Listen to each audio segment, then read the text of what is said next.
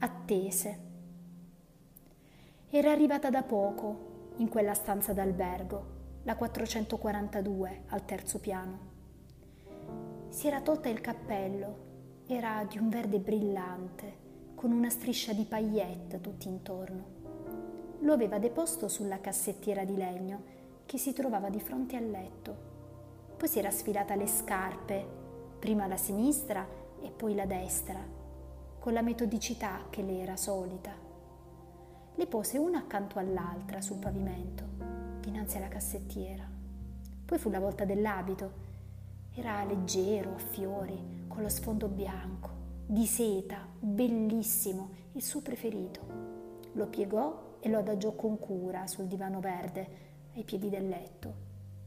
Aveva portato con sé tutto l'occorrente per fermarsi in albergo quella notte e l'altra ancora, se fosse stato necessario. Una valigia nera giaceva inerte lì, vicino alla porta, accanto al muro, ancora chiusa. A piedi scalzi si inginocchiò dinanzi alla valigia, la capovolse, l'aprì. Una fila di abiti, tutti accuratamente piegati, la guardavano muti, trepidanti, desiderosi di spalancare le maniche, tirar fuori le gambe, camminare, correre, e calze e biancheria intima in quantità. Tutti fremevano nell'attesa di essere indossati.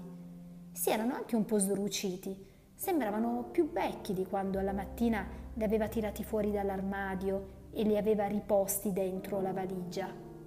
La poca aria li aveva resi pallidi, cianotici.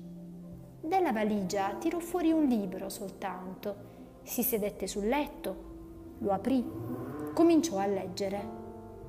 La mattina si era svegliata assai presto per prendere il primo treno e infatti non aveva potuto neppure andare al salone di bellezza per acconciarsi i capelli. C'era dovuta andare il giorno prima. Che noia! Alcune ciocche di capelli già le ricadevano esauste ai due lati del volto. L'orologio suonò le 12. Accavallò le gambe, incurvò un po' le spalle, avvicinò un po' di più il viso al libro. Aveva un'espressione annoiata, delusa. Forse quel giorno sarebbe venuto, pensava.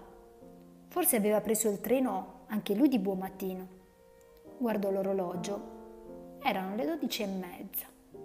Di solito arriva l'una, si disse. Sì, la 1:30 lo avrebbe aspettato.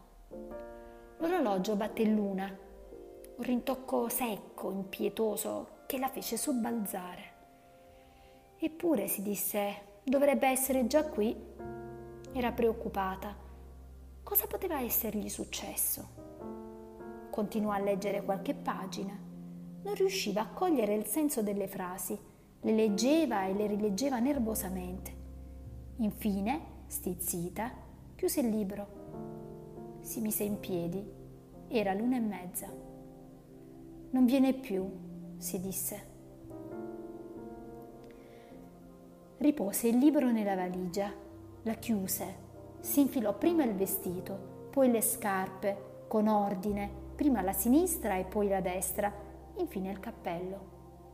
Raccolse tutto quanto, aprì la porta e se la richiuse alle spalle, piano, senza fare rumore.